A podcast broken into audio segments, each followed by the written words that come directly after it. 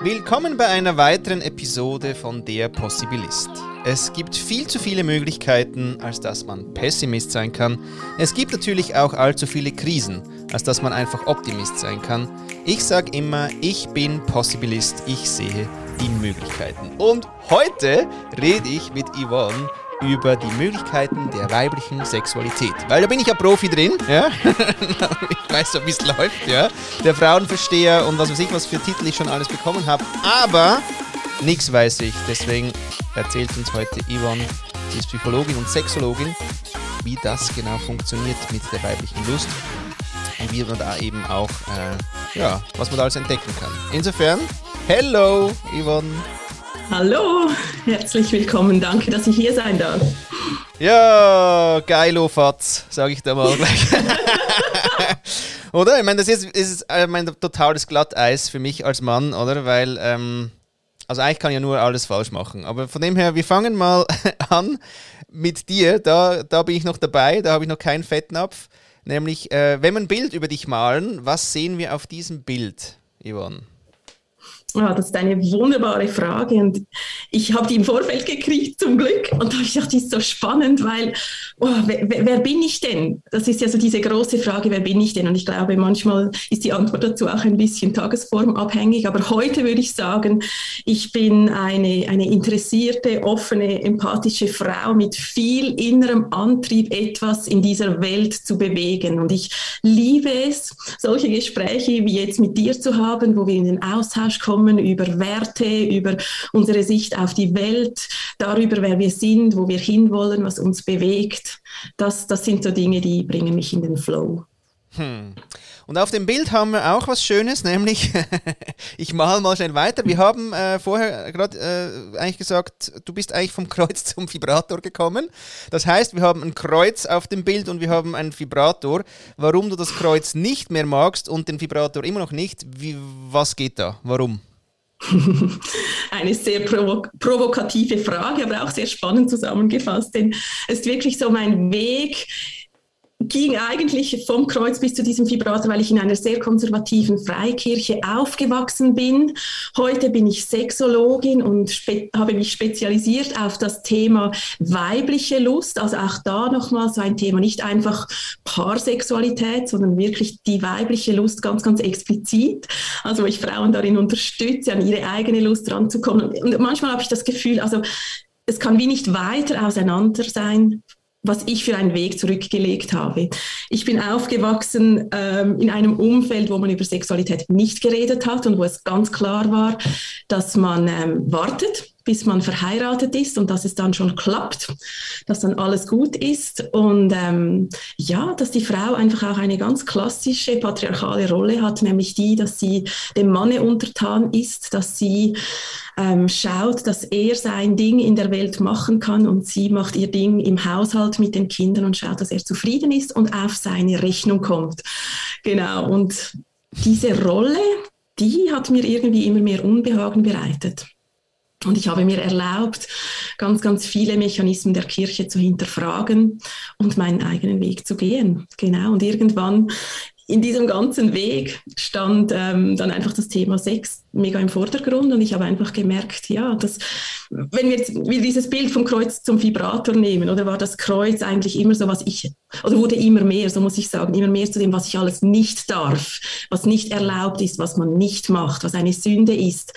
Ähm, ja, und ich habe mir immer mehr die Erlaubnis gegeben, das zu machen, was ich möchte, was, ich, was mir Spaß macht. Und mehr als, dass es mir Spaß macht, sondern wo ich merke, da, da wird so meine innere Lebendigkeit ähm, einerseits ähm, zum Leben erweckt. Ich weiß nicht, ob man das sagen kann. Also, wo ich mich einfach lebendig spüre. Ich bin meiner Lebendigkeit gefolgt und ich finde den Vibrator eigentlich ein sehr gutes Bild dafür. So dieses Ja, genau, ich darf mir eigene Lust erlauben und ich darf dafür auch einen Vibrator benutzen. Das muss nicht nur der Penis sein, der mich da glücklich machen kann. Oh Gott.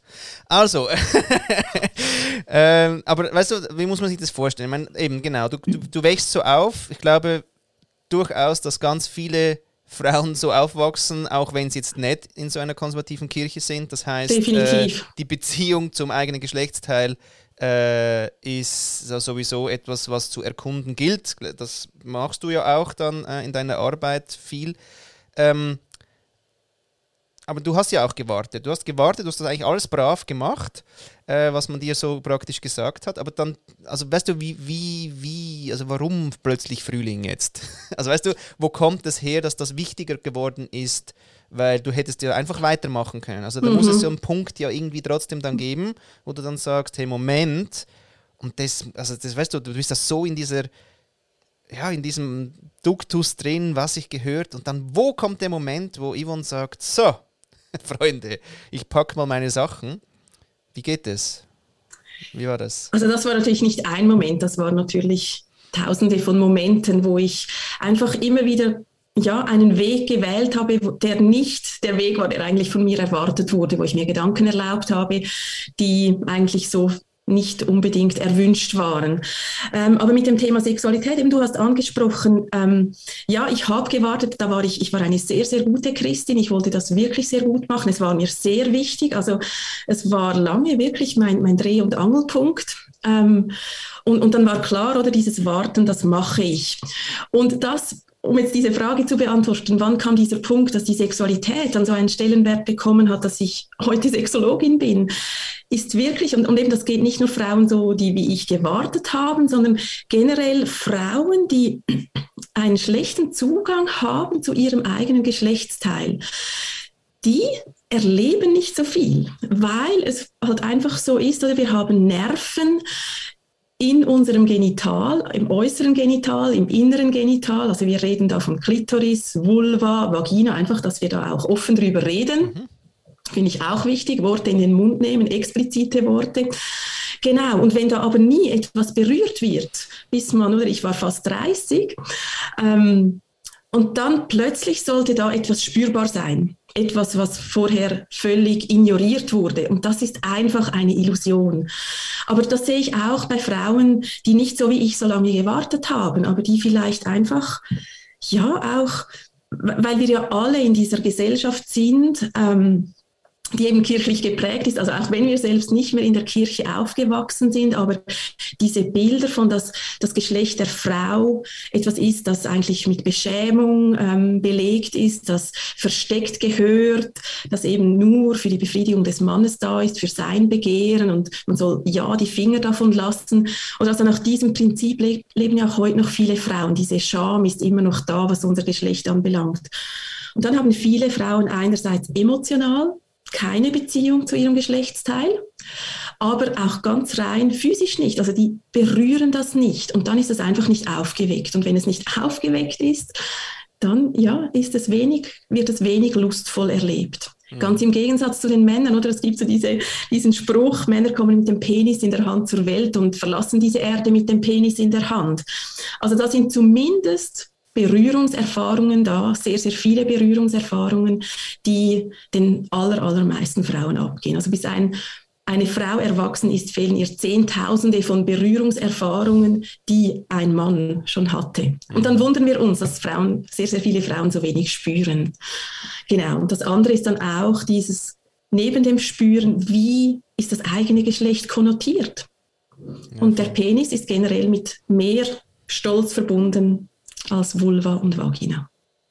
Ja, was wir uns ja auch irgendwie eigentlich erst so seit 8000 Jahren einreden, dass das wichtig ist, weil quasi der Phalluskult wurde dann ja einfach erst erfunden dann mal. Das habe ich ja dann auch entdeckt in diesem Patriarchatskritik-Eck, wo ich mich ein bisschen so weitergebildet habe. Ähm, und wir hatten ganz viele, äh, ja, also wir hatten erstens Göttinnen und nicht so viele Götter ganz früher. Äh, die Zeichnungen an den Höhlenwänden zeigen jetzt nicht so viele äh, Penisse. Es sind alles eher Frauen und Vulven, die wir da sehen. Ähm, das heißt, wir mussten uns ja was einfallen lassen, damit wir euch mal da ein bisschen vom Thron äh, äh, kriegen. Und ähm, Trotzdem ist es aber noch spannend, weil ich auch vor ein paar Wochen so ein Gespräch hatte, wo es halt darum ging, wirklich im Sinn von, ja, also schaust denn du jeden Tag deinen Penis an? Äh, naja, also ich kann gar nicht anders, oder? Also ich, ich, muss ja so aufs Klo, also ich sehe ihn, oder? Das heißt, äh, bis ihr mal ums Eck seht, zu der Vulva, das äh, ist ja auch ein anderer Akt. Also es muss ein aktiver Akt sein, bei mir nicht. Ähm, und dieses quasi, wie heißt das auch? Heißt das irgendwie Vulva-Watching? Da gibt es doch wie so ein, Hasht ja. so ein Hashtag, oder?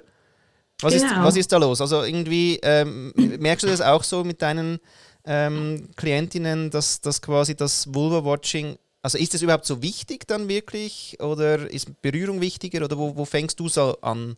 Äh, es ist beides wichtig.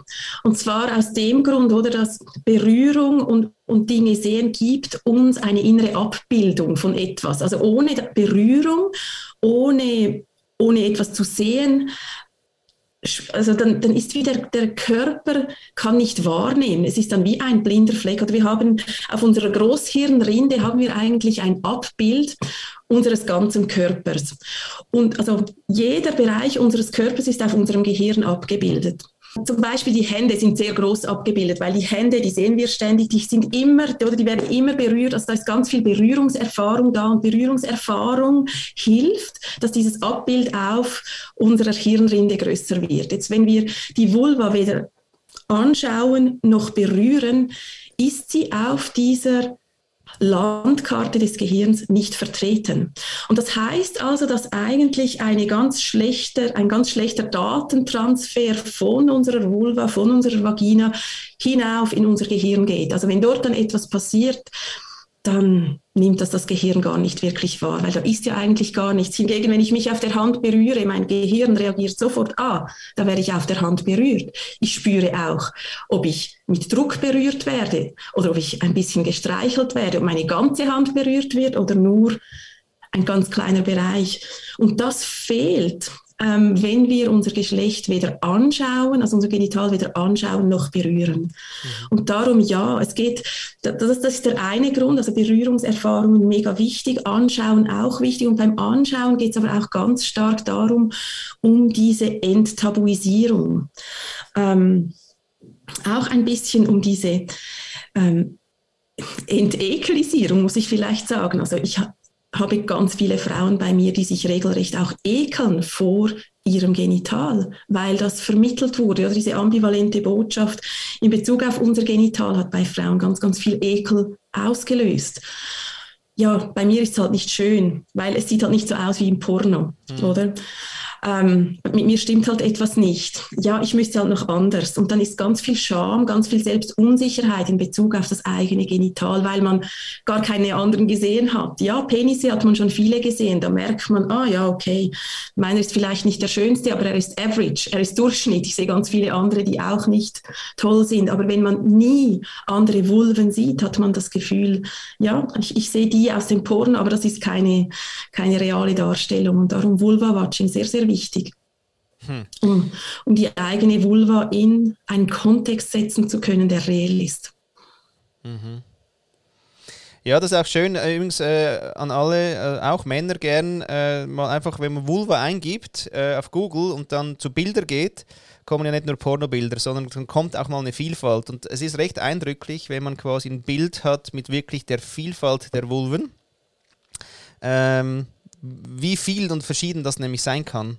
Äh, überhaupt, ja. Und dass da eben, wenn wir da nicht drüber reden und nicht irgendwie eine Beziehung äh, herstellen, dann ist eben alles, was praktisch beschnipselt und äh, ja, idealisiert ist, das einzige Bild, das wir dann auf der Hirnrinde äh, gespeichert haben.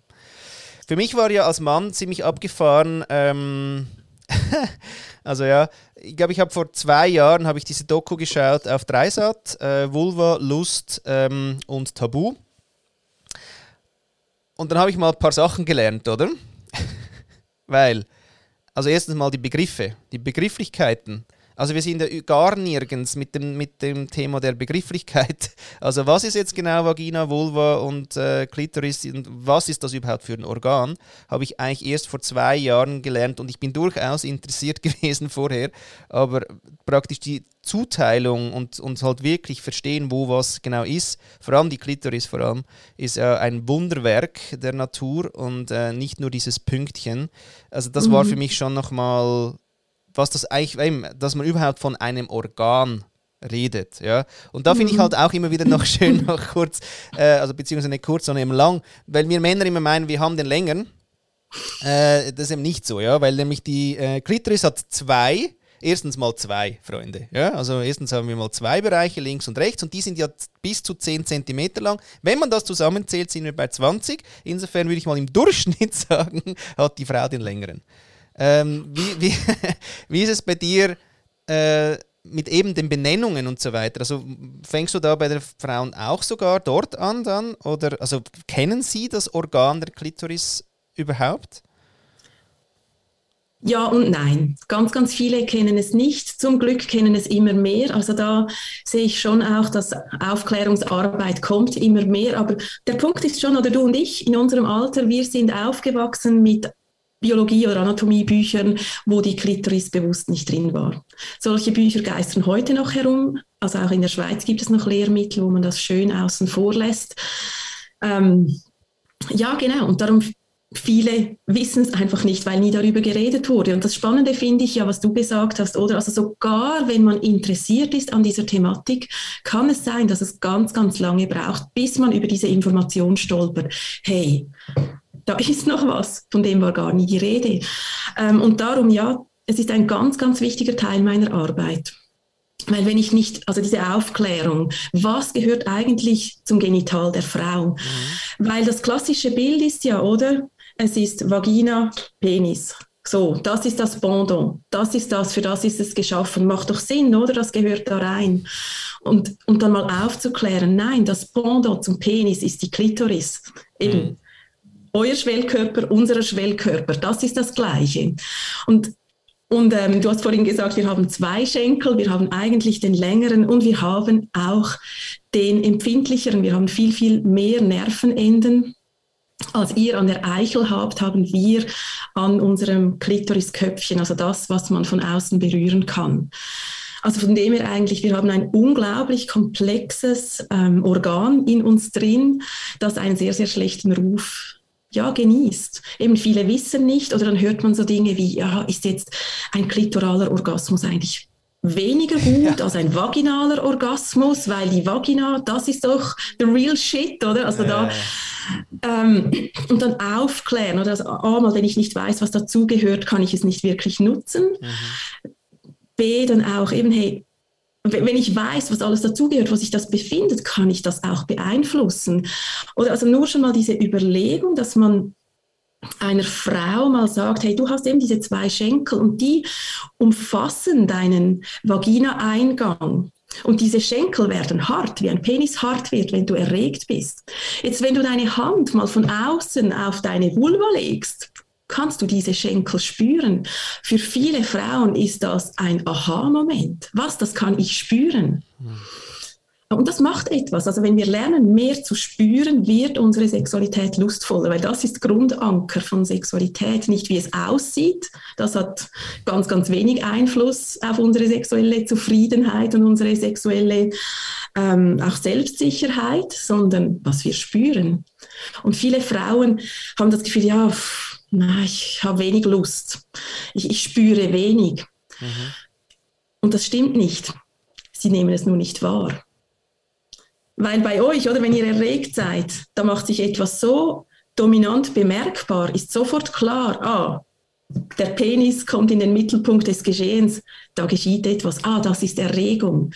Und, und, und dann könnt ihr ganz viele ähm, so Triggerpunkte eigentlich verknüpfen mit dieser Erregierung des Penis, mit diesem, jetzt bin ich erregt. Frauen spüren diese Erregung oft nicht und darum fällt es ganz, ganz vielen Frauen schwer, ähm, außerhalb einem ganz, ganz expliziten Setting eigentlich zu merken, dass sie erregt sind. Und dann haben sie das Gefühl, ja, ich bin ja lustlos. Und haben nie überlegt, aha, aber wenn ich auf dem Fahrrad sitze und es so schön kribbelt im Unterbauch, das könnte ja sexuelle Erregung sein. Hm. Da gehst du also auf Sex, sexuelle Erregungserkundungstouren? Definitiv, definitiv. Eben wissen, was gehört zu meinem Genital und dann das spüren lernen. Ja, wo ist das? Was macht das? Also was passiert da, wenn ich dieses Genital anschaue? Wenn ich das berühre, spüre ich da etwas in mhm. diesem Bereich? Kann ich etwas wahrnehmen? Macht es etwas mit meinen Emotionen? Aber ganz spannend sind die, für mich in meiner Arbeit, weil wir stark körperbezogen arbeiten, sind wirklich die körperbezogenen Empfindungen. Ah, ah, dieses Kribbeln jetzt. ah, das ist eigentlich ein Zeichen, dass ich sexuell erregt bin. Oder eben das, was ich vorher gesagt habe, wenn, ich, wenn, wenn man die Hand ähm, von außen auf die Vulva legt, wenn man schon ein bisschen erregt ist, zu spüren, ah, wow, ähm, jetzt, jetzt wird das da hart, ich spüre die Härte dieser Schenkel, ich spüre, wie das anschwellt. Und das kann ja dann auch wieder eine Quelle von neuer Erregung sein. Aber das müssen ganz, ganz viele Frauen erst entdecken. Hm. Ja, crazy. Und, und ähm, also wir sind eigentlich, also fangen wir nochmal von vorne an, quasi. Also 2021, äh, 22, ole, ja. Wir fangen nochmal von ganz vorne an. Wir müssen aber eigentlich müssen wir ja durch ganz viele Sachen durch, oder? Also wir müssen ja eigentlich so eine, eine Kruste patriarchaler Scheiße, die wir uns eingeredet haben, äh, durch die müssen wir durch. Wenn du jetzt quasi, hast du, hast du, wie ist das mit dem Alter so? Welche, welche Frauen quasi kommen so zu dir? Sind das eher so die Ü40er, wie wir sind, oder äh, wer kommt da? Meine Kundinnen sind 30 aufwärts, gegen oben kein Limit.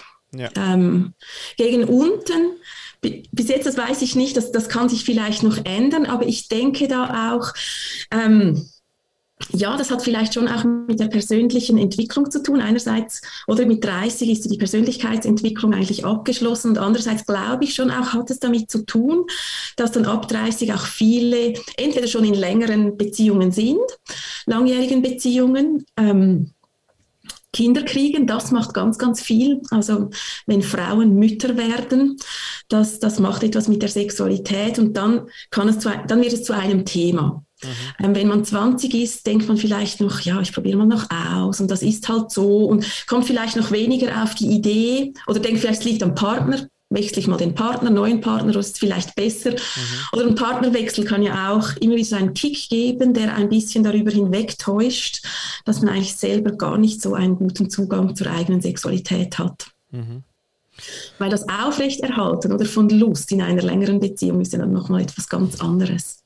Mhm. Ja, also von dem her so 30, glaube ich, das hat wirklich mit Familiengründung zu tun, mit dem Fakt, dass man nicht mehr ganz jung ist und so denkt, wow, hey, aber irgendwie dieses Thema, ja, war das jetzt wirklich schon alles? Das fragt man sich mit 20 ja noch nicht. Und je älter man wird, ja, werden die Themen auch offensichtlicher und können natürlich dann, gerade wenn man in einer Beziehung ist, dann auch beziehungsrelevant werden. Ja. Und wenn jetzt die, also die Mütter quasi, die jetzt so auf dem, quasi auf dem Planet gerade aktiv sind, äh, was können die eigentlich ihren Töchtern auch neu. Ich meine, einerseits haben sie die eigene Erfahrung ja noch nicht unbedingt, ja, also die lernen sie oder, oder lernen sie kennen bei dir zum Beispiel. Ähm, aber was kann man dann den Töchtern weitergeben? Meine, man kann mal alles weglassen mit, ja, das ist Pfui und jetzt nicht und die Hand raus und irgendwas, sondern einfach, hey, go for it, oder?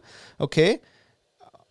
Aber was, was, was, was wünschst du dir so für eine Zukunfts-, äh, also ja, mhm. zukünftige Vermittlung, sage ich mal, für, für, dann, für die neuen Mädchen oder die ich glaube, es waren wir, die mal letzthin, oder du, es war ein Post von dir, oder das, das eine ist so, dass man schnell weiß, was man alles nicht mehr möchte, aber dann ist ja die Frage, aber was möchte man? Ja, Und ich glaube, gerade in der Sexualität, wenn es um, um unsere Kinder geht, ist das ein wichtiges Thema, weil über Verbote, das funktioniert einfach ganz, ganz schlecht. Also macht das nicht, macht jenes nicht, das ist nicht gut. Und das ist auch eine Lebenshaltung, die ich eigentlich, ja, so, so schwierig finde. Also wenn man nach dem lebt, was nicht gut ist, ist ist man irgendwie immer so verhalten, das ist so straforientiert zu sein oder, oder ähm, ähm, wie sagt man, einfach Orientierung auf das, was nicht gut ist. Aber man kann es ja umkehren, wohin will ich denn gehen? Also was zieht mich? Mhm. Diese, das ist eine, eine positive Fokussierung. Und in der Sexualität, glaube ich, ist genau das ganz, ganz wichtig. Also einfach nur zu sagen, ich will es nicht, wie es meine Eltern gemacht haben. Ähm, ja, okay, das ist schön, aber womit füllen wir es? Und ich erlebe viele ähm, Eltern, die jetzt nicht nur also nicht nur Mütter, die zu mir kommen und mit mir arbeiten, aber auch im Freundeskreis, im Bekanntenkreis, ähm, die dann kommen und sagen, du, jetzt, wir versuchen halt, anstatt Tabus zu machen, sagen wir einfach gar nichts. Und das finde ich mega schlecht. Das ist eigentlich die schlechteste Variante, weil wir sollen unseren Kindern einerseits Reibungsfläche geben mit Themen, weil sonst werden sie eben zu Tabuthemen, wenn wir einfach nichts sagen, aus Angst, wir könnten was Falsches sagen. Und das andere ist, wir leben in einer Welt, wo wir mit einem Knopfdruck an Informationen herankommen und an Bilder. Mhm. Und Kinder sind, werden immer jünger, äh, wo sie an diese Bilder und an diese Informationen herankommen. Und sie können diese Informationen und Bilder, also wir reden jetzt hier von Pornobildern, nicht einordnen, wenn sie da nicht auch schon einen Bezugsrahmen von uns Eltern gekriegt haben, weil dann denken sie, ah, das ist Sexualität, ah, das ist das, wie es sein sollte. Und darum finde ich es ganz wichtig, dass wir als Eltern mit unseren Kindern einerseits über Sexualität reden, und zwar schon ganz, ganz früh. Ähm, und das fängt ja einfach mal an mit dem Körper, mit der Anatomie, also wie benennen wir die Geschlechtsteile unserer Kinder. Wie gehen wir damit um, wenn sie anfangen, da, daran herumzufingern? Sind wir dann beschämt, schicken sie ins Zimmer und denken, ja, ja, mach das einfach im Zimmer und weg ist es? Oder sagen, hey, nein, hör auf und das gehört sich nicht?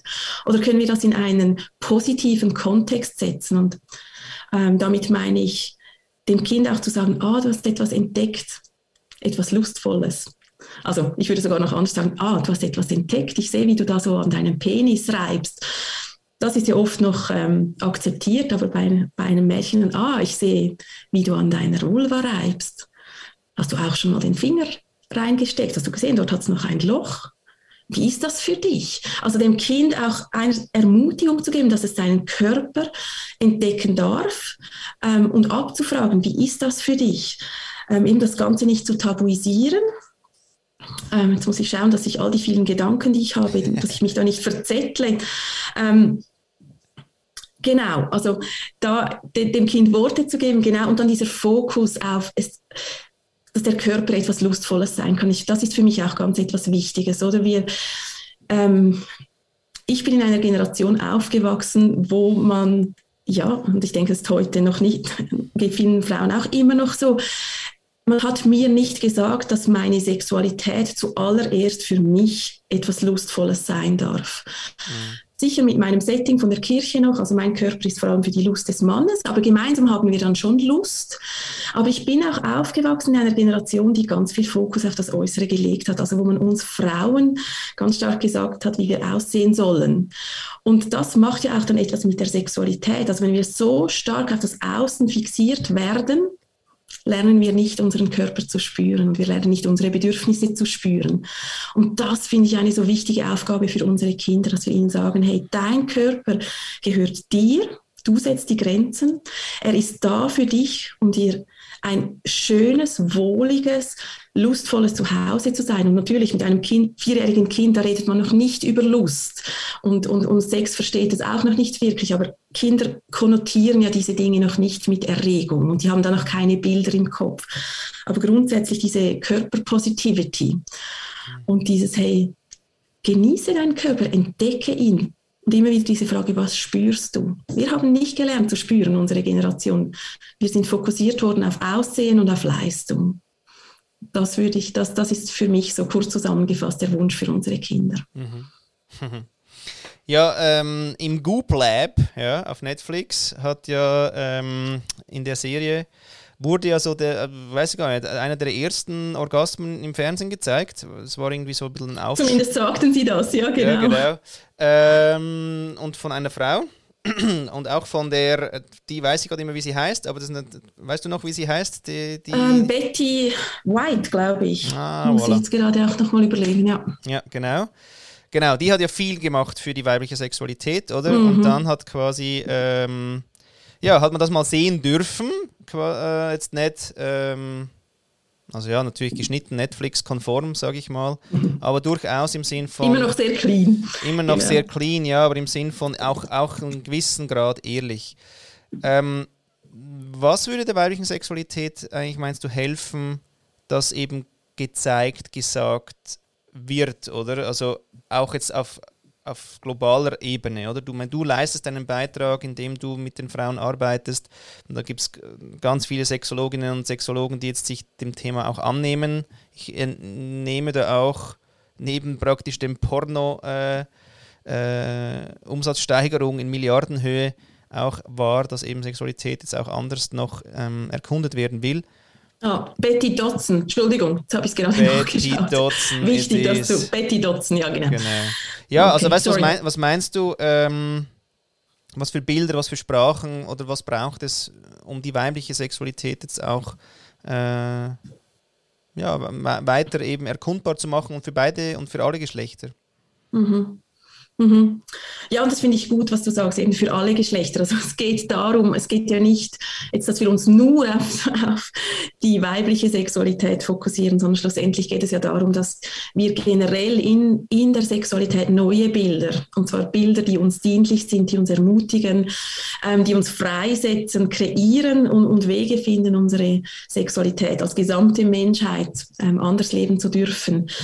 Was es braucht, ich habe mir auf die Fahne geschrieben, ich glaube, das ist etwas ganz Wichtiges, oder dass wir ähm, dieses Reden über Sexualität lernen, und zwar auf eine, auf eine Art und Weise, oder ich würde sagen, bis jetzt viele Menschen, die können über Sex nur reden, wenn sie darüber lachen oder obszön sind. Aber was es braucht, ist dieses aufgeklärte, unaufgeregte, entraumatisierte Reden auch informierte Reden über die Sexualität. Ich glaube, es braucht Räume, ähm, so wie wir jetzt. Und was ich auch biete in meiner Arbeit, Räume, wo wir schambefreit, ideologiebefreit, also nicht schon wieder mit einer Agenda hinten dran, was jetzt rauskommen muss, sondern wirklich auch ideologiebefreit, schambefreit, bewertungsbefreit, auch leistungsbefreit über Sexualität reden können, äh, dass wir Sprache bekommen. Und ich habe mal gelesen, und, und das finde ich so passend, oder über Sexualität reden zu lernen, wie wir über Essen reden können. Dort können wir leidenschaftlich reden. Dort können wir darüber reden, was uns gefällt und was uns nicht gefällt, mhm. was wir noch gerne ausprobieren würden, was wir auf keinen Fall ausprobieren möchten. Ähm, ja, und das heißt ja auch, dass man die Sexualität eigentlich aus dieser Ecke auch der, der Tabuisierung, der Scham herausholt. Und ähm, ja, genau. Mhm. informiert darüber reden kann. Und, und du hast noch gefragt, was man zeigen sollte. Grundsätzlich glaube ich, sollte man, also ich, ich, ich fand das super, dass sie diesen Orgasmus gezeigt haben. Ähm, das müssen wir nicht auf allen Wänden haben oder Plakatwänden, das müssen wir nicht in der Werbung sehen, aber dass wir Möglichkeiten haben, wo wir solche Dinge auch sehen können, mhm. wo wir natürliche Geschlechtsteile sehen können, wo wir natürliche Sexualität sehen können. Ich glaube, das hilft uns, weil wir eine Gesellschaft sind, die Bilder mit einem Knopfdruck zur Verfügung hat. Also wieso wird so viel Porno konsumiert? Ähm, eine Frage und die andere Frage, es macht ja etwas mit uns, diese Pornobilder. Und ich glaube, wenn wir natürliche Bilder haben, das verändert etwas mit unserer eigenen Sicht auf unseren Körper und auf unsere Vorstellung, was Sex sein sollte. Darum unbedingt mehr natürliche Bilder. Mhm. Da kann ich eigentlich äh, übrigens empfehlen, vielleicht du auch, dieses Oh my God Yes, omgs.com. Ja. Ähm, ja, also ja, dann schon nochmal, also ich, ich freue mich, sie wollen ja irgendwas für Männer auch machen. Äh, für mich war es okay. aber als Mann irgendwie äh, sehr cool, einfach diese Real Stories äh, zu hören. Äh, wie die Frauen. Das ist der Punkt, oder dieses Real. Yes. Wir brauchen Real. Das andere, oder das ist wieder dieser Perfektionismus und diese Scham. Ja, genau. Und es ist auch wirklich spannend zu sehen, man kann ja dort üben. also das muss ich schon sagen. Also, also, vielleicht dann nicht im Zug zwingend, aber sie, sie machen es eigentlich recht gut. Sie warnen immer, dass jetzt dann quasi ein Bild kommt und zwar, dass halt wirklich Vulven kommen und dass man dort äh, Bewegungen oder einfach äh, Dinge auf dem Bildschirm üben kann.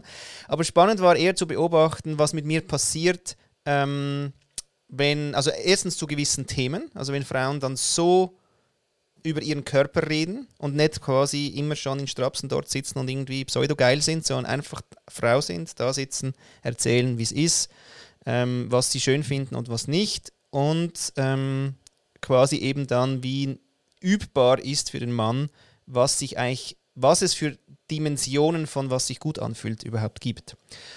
Und du hast jetzt gerade etwas, darf ich dir kurz das ja, Wort um aus dem Mund nehmen? Du hast jetzt ein Stichwort gegeben, wo ich noch so wichtig finde, dass das hier jetzt auch noch Platz hat oder so. Und sie sitzt nicht so, schon in, in Strapsen da. Oder das, das sagt ja auch wieder etwas von diesem Bild, wo wir haben, wir Frauen sind so oft unter diesem Druck, wir müssen sexy sein und sexy geben. Und das, oder auch das jetzt mega schön, da sitzen normale Frauen und es geht um Erregung und Lust und die sitzen in ganz normalen Unterhosen da. Also es braucht auch nicht immer diese Dessous. Sich sexy fühlen ist nicht über das Dessous oder über die Prax Praktika, Praktiken, die man dann macht, definiert, sondern sexy fühlen hat mit einem inneren mit einer inneren Selbstsicherheit zu tun. Mhm. Und die zeigt sich außen ganz unterschiedlich, weil wir alle unterschiedlich sind. Aber wir sind so normiert worden, konformiert worden, was sexy sein und eine geile Frau ist, oder? Mhm. Was ein geiler Mann ist. Unglaublich. Hast du äh, das Gefühl, weil du vorher noch vom Essen geredet hast, oder? Also, oder äh, wie erlebst du das? Also bist du irgendwann mal satt, über Sexualität zu reden oder ist bei dir irgendwie endlos möglich? Ähm, weil ich merke bei mir, irgendwann pff, ist es dann auch mal okay und ich mag mir nicht mehr so Gedanken machen und würde gerne einfach über Holz hacken und andere männliche Themen reden. Nee, ähm, aber im Sinn von, ja, so ein Sattheitsgefühl setzt, also wie, wie viel müssen wir denn reden? Gut, das ist bei allen Themen die Frage, wie viel müssen wir darüber reden und wie lange mögen wir auch darüber reden. Ähm, ich habe gerade gestern meinem Mann gesagt, hey, jetzt hatte ich wirklich heute das erste Mal so das Gefühl, hey, wenn ich jetzt noch 20 Jahre Werbung und machen muss für meine Produkte, für meine Arbeit, immer mit diesem gleichen Thema. Ich weiß nicht, ob mir das irgendwann mal langweilig wird. Das gestern zum ersten Mal ist mir dieser Gedanke durch den Kopf gegangen. Und gleichzeitig aber ist ja auch immer die Frage, oder rede ich über meine Sexualität? Mit wem rede ich über meine Sexualität? Ist eine andere Qualität von Gespräch als rede ich mit Kundinnen über Sexualität, mit Einzelkundinnen in Gruppen? Rede ich in Interviews und Podcasts wie jetzt über Sexualität?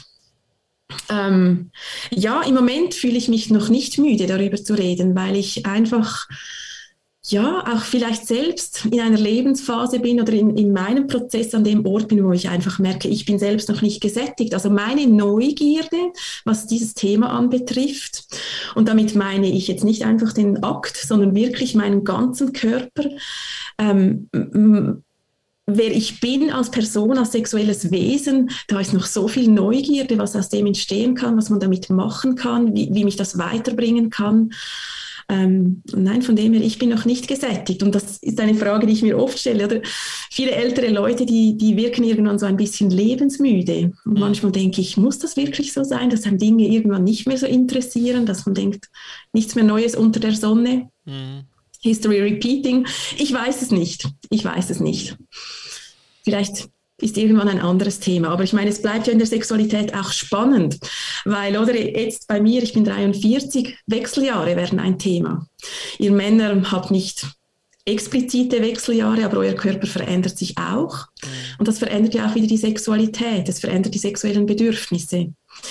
Man hat Kinder zu Hause, die gehen irgendwann raus, dann macht das etwas mit der Partnerschaft. Das macht auch wieder etwas mit der Sexualität.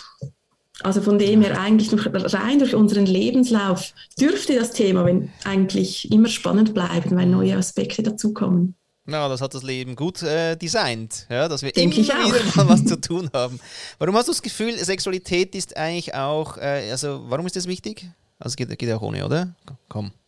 Wir müssen eigentlich das fragst du mich. Danke für diese Steilvorlage. Genau.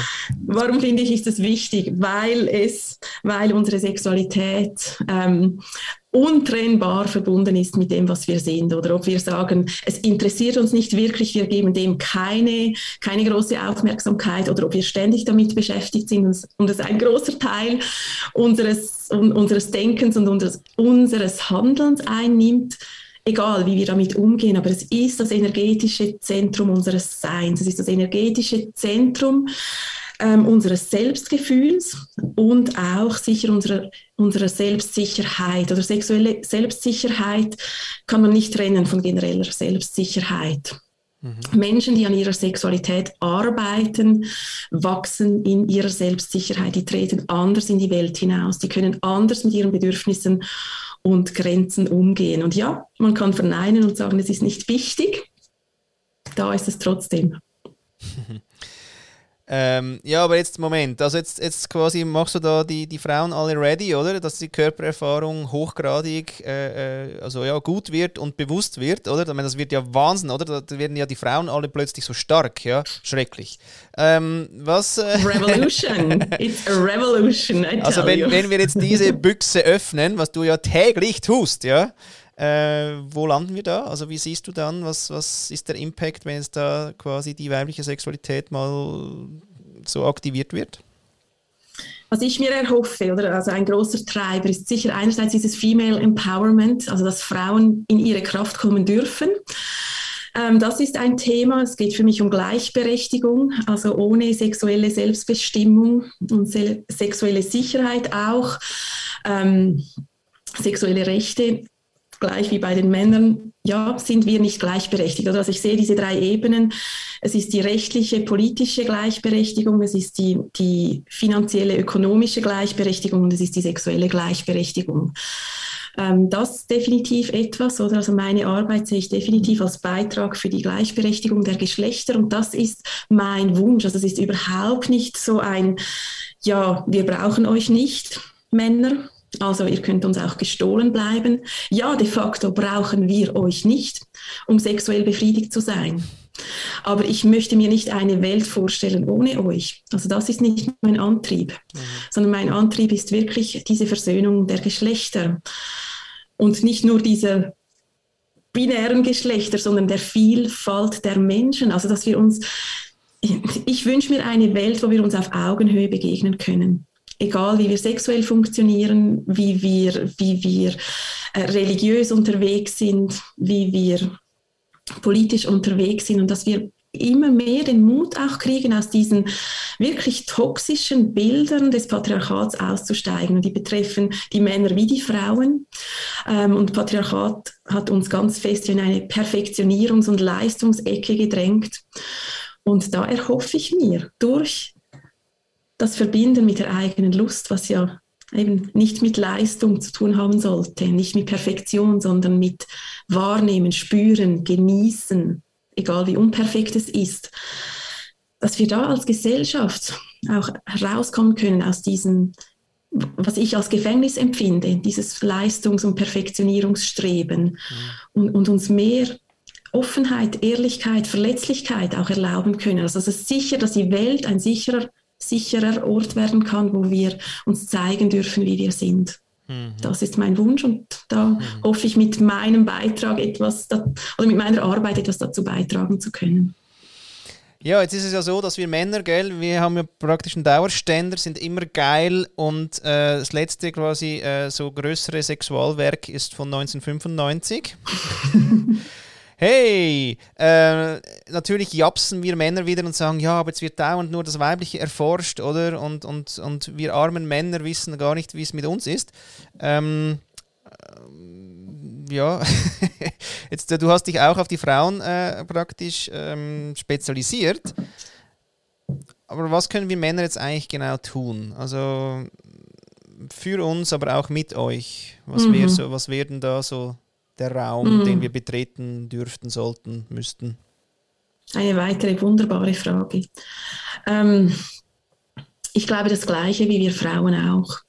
Euch auf eure Sexualität einlassen oder nur, weil der Ständer automatisch kommt und nur, weil man losspritzen kann, heißt das ja noch lange nicht, dass diese Form der Sexualität befriedigend und lustvoll ist. Mhm. Ähm, also eigentlich sind auch die Männer eingeladen, sich auf den, We auf den Weg ihrer eigenen Lust zu bege begeben, auf den Weg ihrer Sexualität. Und bei euch Männern ist das, also sehen wir das auch, oder dass die, die Sexualität auf eine andere Art und Weise auch mit dem Selbstwert verknüpft ist. Ich, er steht, also bin ich ist für euch ganz, ganz wichtig. Wenn er nicht mehr steht, dann kommt die Identitätskrise. Und das meine ich jetzt überhaupt nicht irgendwie lächerlich, mhm. sondern das, das ist eine Realität, weil ihr schon früh euren Penis als einen integralen Bestandteil, Bestandteil eures Selbst erlebt. Ähm, aber ja, ihr kommt nicht darum herum, als Männer euch damit auseinanderzusetzen, wer bin ich, wenn er nicht mehr so steht. Wenn er gar nicht mehr steht, gibt es, eine, gibt es Bilder von Sex, Genuss von Sex jenseits des Stehens, des Penis.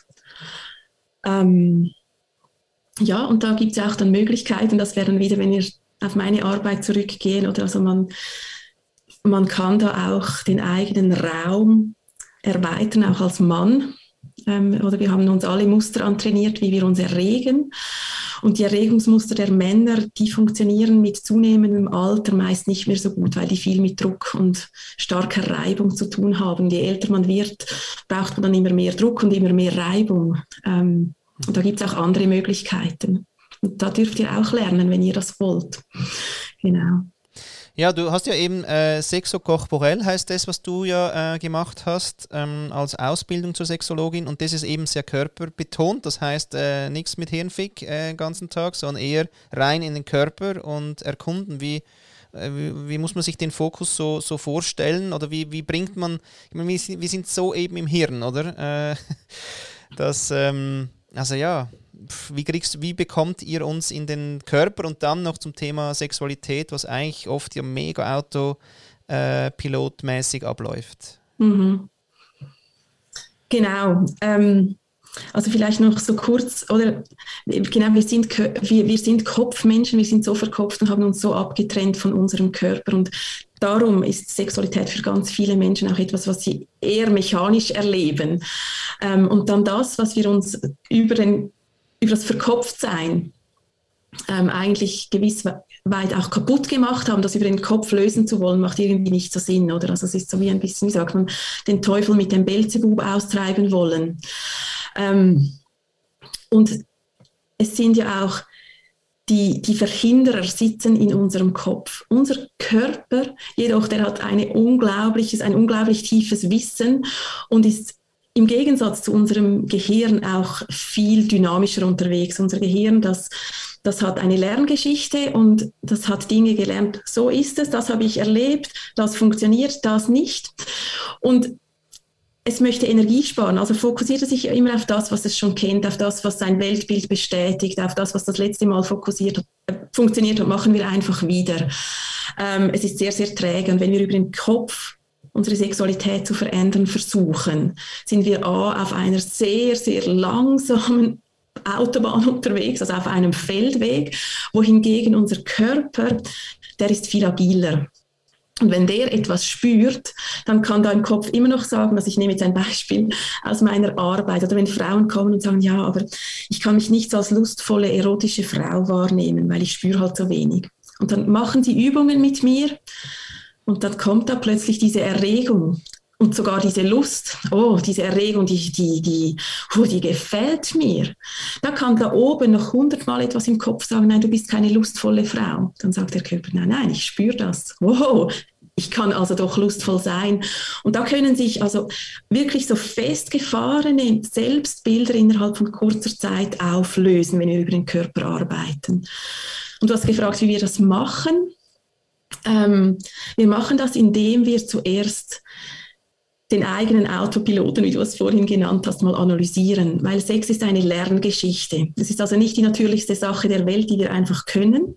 Das Einzige, was was sozusagen uns schon mitgegeben wurde von Anfang an, ist der Erregungsreflex und der Orgasmusreflex. Also jeder Mensch hat die Fähigkeit, sexuell erregt zu werden. Jeder Mensch hat die Fähigkeit, die Erregung so weit steigern zu können, dass ihr, also wenn er sie so weit steigert, bis er zu diesem Orgasmusreflex kommt, dass dann ein Orgasmus ausgelöst wird. Sprich, eine Entladung auf körperlicher Ebene und hoffentlich auf, auch auf emotionaler Ebene, weil dann war es auch noch lustvoll.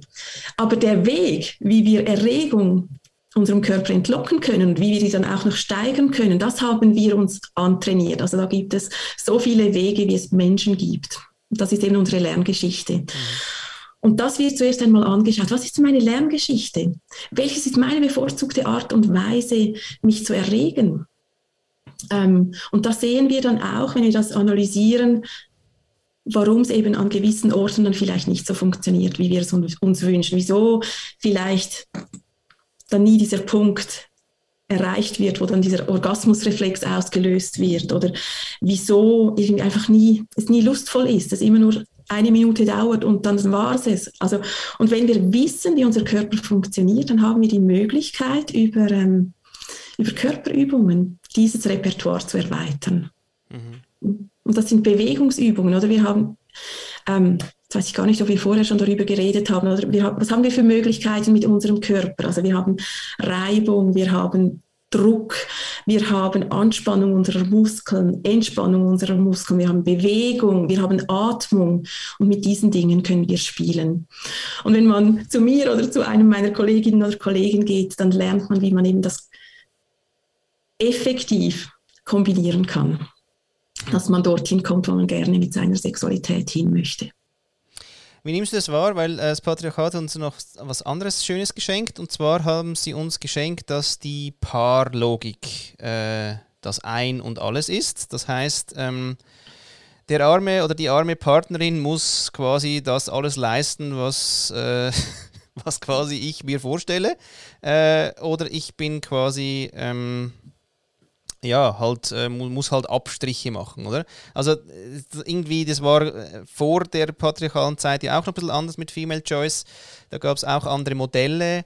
Ähm, weiß nicht, gibt es irgendwie, meine, die jüngere Generation ist erstens queerer, zweitens irgendwie poly, ist es so, ist das nicht so? Ich meine, es ist immer noch mega vorherrschend, dass man quasi den einen äh, äh, halt, oder die eine halt suchen muss. Ich, ich sehe es auch bei meiner Tochter, also Netflix sagt uns Erwachsenen, lernen sie queer, ja, indem wir ganz viele Serien auf queer sind, aber für die Kleinen gibt es noch nicht so viele queere Sendungen. Das heißt, sie lernen schon ab Netflix-Alter, sozusagen Kinderalter, dass diese Zweierschiene wahnsinnig wichtig ist. Oder? Und wenn ich Lisa sage dann, du, äh, hey, du kannst auch ein Mädchen küssen, sagt sie, hä?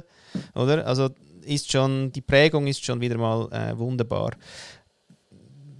wie siehst du das? Also muss in der Partnerschaft alles äh, geleistet werden oder ist das eben ein falsches Konzept? Aber wie geht das dann ohne große Schmerzen auf Gesellschaftsebene, wenn man einfach Sexualität nimmt, oder? Und, und sagt, hey, Sexualität ist wichtig mhm. und dann geht's los, liebe Gesellschaft.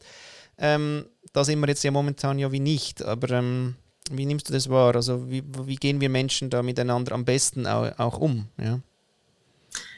Ist natürlich eine riesige Frage ähm, und ich sehe so wie zwei Bereiche darin. Oder das eine ist, wa was denke ich, was besser wäre für uns Menschen oder gut wäre für uns Menschen. Und die andere Frage dann aber auch, wie setzen wir das um, finde ich dann nochmals eine ganz, ganz andere Frage. Ähm, und, und in, deiner, in deinen Ausführungen, oder, ist so dieses mitgeschwungen, ja, haben wir Bedürfnisse, weil uns nie andere Möglichkeiten aufgezeigt wurden. Also würden wir andere Bedürfnisse haben, würden wir andere ähm, Wege wählen, wenn die Gesellschaft anders unterwegs wäre. Mhm. Oder man hört immer wieder, ja, wir haben so viele Scheidungen, es ist ja unglaublich, diese, diese Scheidungsrate. Oder man hört auch viel, ja, es ist ja wie eine Epidemie, jetzt sind plötzlich alle schwul, jetzt sind plötzlich alle bi oder trans. Aber ist das wirklich so? Oder ist die Gesellschaft an einem Ort, wo sich die Menschen endlich auch getrauen können, darüber zu reden einerseits und andererseits sich das überhaupt auch zu überlegen? Oder über, über große Strecken der Menschheitsgeschichte hat es diese Möglichkeit nicht gegeben. Also da haben A, viele Menschen sich das gar nicht überlegt. Oder es wäre auch ganz, ganz gefährlich gewesen, wenn sie diesen Überlegungen überhaupt nachgegeben hätten geschweige denn denen nachgegangen wären, also etwas in ihrem Verhalten auch entsprechend angepasst hätten. Ähm, auf die Frage zurückzukommen, wie ich das sehe, Thema Female Choice, das wir hatten, bevor das Patriarchat kam. Ich finde es eine mega, mega spannende Überlegung, aber ich habe sie für mich nicht abschließend oder noch nicht abschließend durchgedacht. Ähm, ich sehe definitiv, oder in dieser Female Choice liegt ja auch ähm, Gleichberechtigung drin. Also vielleicht für die, die jetzt nicht wissen, was in diesem Wort wirklich verankert ist, Female Choice heißt es eigentlich Frauen ähm, bewusst ihre Partner gewählt haben. Oft waren sich die die, die Sexualpartner auch nicht ganz im Klaren, wer jetzt der Vater des Kindes ist. Aber das war zu früheren Zeiten auch nicht ganz so relevant, weil man war in der Sippe unterwegs. Also man hatte eigentlich keinen Privatbesitz. Man hat nicht in diesen kleinen Familien gelebt, wie wir das heute leben, sondern man hat in den Sippen gelebt und es war einfach alles, was man hatte, war für alle und auch das Kinderaufziehen war ein Gemeinschaftswerk. Ähm, man hatte natürlich auch noch nicht dieses Know-how, das wir heute haben, Überzeugung und, und Austragen von Kindern. Ähm, und das hat den Frauen ja ähm, ja, eine gewisse Balance gegeben in diesem Gefüge. Also dort, wo sie den Männern physisch unterlegen waren an Kraft, waren sie mit, mit dieser Female Choice, also auch wählen können, wer sind meine Sexualpartner, ein bisschen Unwissenheit, wer ist jetzt der Vater, das hat ihnen Macht gegeben, dass sie auch ähm, eben als gleichberechtigte Partner wahrgenommen wurden. Und das finde ich schon ein spannender Gedanke, oder so von der Gleichberechtigung her. Und das andere, was du angesprochen hast, oder dieses, wir leben mit diesem monogamen Weltbild, also einerseits mit diesem heterozentrierten und dann monogamen Weltbild ähm, und vielleicht heute können wir sagen, wir sind seriell monogam. Das wird heute ja schon sehr akzeptiert. Also man muss nicht mehr unbedingt lebenslang monogam sein, aber seriell monogam. Ja, da ist die Gefahr halt einfach sehr, sehr groß, dass man alle Bedürfnisse, die man hat, alle Erwartungen ans Leben, die man hat, in den Partner, die Partnerin hinein projiziert. Und das finde ich ein schwieriges Konstrukt. Hm.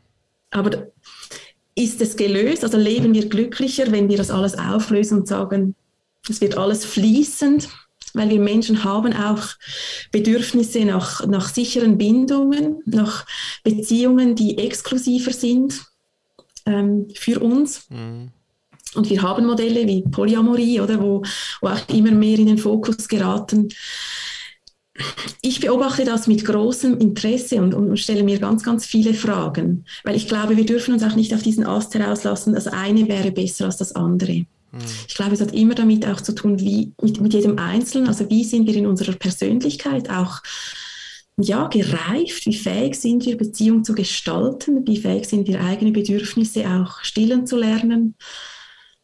Ja, es ist nicht gelöst. Also das, das Dilemma des, oh, mein Partner, nur ein Partner, da habe ich das Gefühl, da komme ich zu kurz, jetzt lebe ich poly polyamorös und verteile diese Last auf viele Partner, dann werde ich, komme ich vielleicht eher zu meinen Bedürfnissen, aber ich glaube nicht, dass das Problem gelöst ist. Also in ganz vielen Bedürfnissen, die wir haben, sehe ich auch immer wieder, eigentlich sind wir gefordert, an uns zu arbeiten und in uns drin auch immer wieder diese Sicherheit zu finden, Bedürfnisbefriedigung zu finden, Lust zu finden, ähm, ja, und, und, immer mehr auch aus diesem aus dieser Erwartungshaltung an andere herauszukommen. Mhm. Was das abschließend heißt, habe ich ein bisschen meandriert mit verschiedenen Gedanken. Ja. Nee, es, es, open. Ja, es gibt ja, ja genau, und es gibt ja auch nichts zu lösen. Also weißt du, genau. ist, es gibt ja, gar nichts zu lösen. Und du hast vorher schon wieder gesagt, das ist ja mein Lieblingswort, also es gilt es eben zu gestalten. Und es kann sein, dass mein Hormonhaushalt von mir halt dann äh, ja, was anderes will und ich deswegen nicht der Oberstecher bleiben muss, sondern vielleicht wäre ich zum Kuschler oder äh, irgendwas, ja. Ähm, und vielleicht bin ich mal monogam und dann eine Zeit lang polyamorös unterwegs. Also warum genau muss ich mich an irgendwas halten, solange ich ja andere Menschen nicht äh, verletze oder in, in, in Kontakt bleibe, in Verbindung bleibe? Äh, kann das ja einfach ein Gestaltungselement sein, wie ich das halt in meinem Leben mache.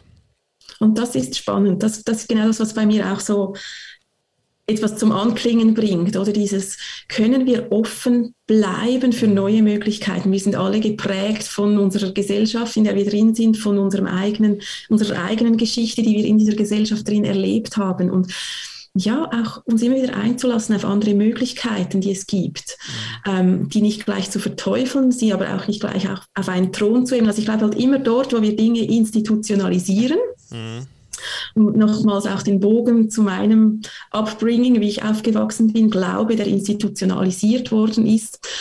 Ähm, Beziehungen, die über die Ehe institutionalisiert werden, ja, ist immer schwierig, wenn Dinge institutionalisiert werden. Hm.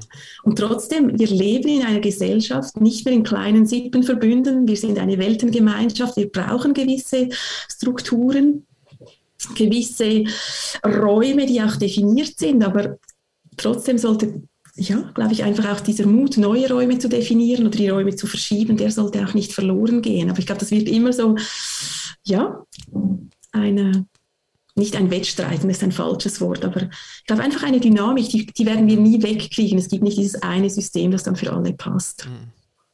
Ja, das bringt mich zur Frage, was wünschst du dir für dich persönlich in nächster Zeit so? Welche Möglichkeitsräume warten da auf dich oder wünschst du dir? ja, welche Möglichkeitsräume, was wünsche ich mir für mich? Also einerseits ähm, im Moment, glaube ich, einfach so wirklich prädominant ist dieses Thema Gesundheit. Wir waren jetzt alle gerade krank mit Corona und da ist mir wieder mal so bewusst geworden, oder wie, wie wichtig die, die Gesundheit ist, damit man die Möglichkeiten und die Möglichkeitsräume, die man hat, dann auch ausnützen kann. Ich wünsche mir für mich und für mein Business, dass ich mehr solche Räume wie jetzt mit dir erleben darf, also wo Menschen interessiert sind, über Sexualität zu reden, ähm, wo, wo, wo das ganze Thema weibliche Sexualität, aber natürlich nicht nur weibliche Sexualität, aber einfach dieses aufgeklärte, entdramatisierte, enttabuisierte, entideologisierte Reden über Sexualität einfach ja eben mehr, mehr Platz haben darf und dass ich ein Teil dieser Bewegung bleiben darf und dass meine Arbeit, meine Stimme andere ermutigen kann, sich auch auf ihren ganz persönlichen Weg zu wagen. Und das, ja, ich, ich kann nur eine Stimme bleiben, wenn ich auch Möglichkeiten kriege, dass Menschen mit mir arbeiten, dass ich eingeladen werde, in andere schon bereits vorhandene Räume zu kommen. Und yes, das motiviert mich. Und explizit, was wünschst du dir für die Welt? Das haben wir vorhin schon kurz gestreift auch. Ähm, ja, ich glaube einfach dieses Thema Gleichberechtigung, weil für mich schwingt in diesem Thema Gleichberechtigung ähm, auch etwas an Versöhnung mit und, und, und eben weniger Perfektionismus, weniger ähm, etwas vorspielen müssen. Und dort, wo wir, bei, bei mir kommt immer wieder dieses Wort Verletzlichkeit. Das, was Brené Brown mit ihrer Arbeit für Sie, die, die Sie kennen, ähm, was ihre Message ist, oder raus aus einer Schamgesellschaft hinein in eine Gesellschaft, die wholehearted unterwegs ist, mit ganzem Herzen, mit allem, was sie sind. Und das macht uns verletzlich. Also, und das wünsche ich mir, dass wir als, als Gesellschaft immer mehr den Mut kriegen, mit allem, was wir sind, ins Leben hineinzutreten.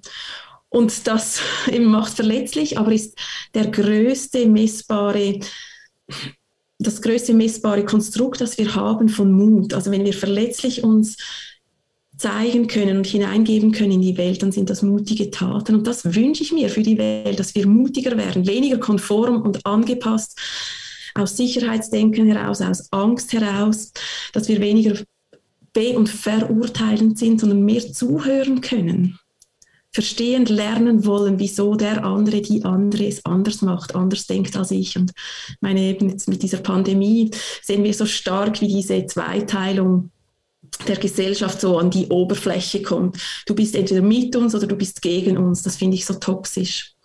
Das wünsche ich mir für die Welt, dass wir hier wieder mehr zueinander finden.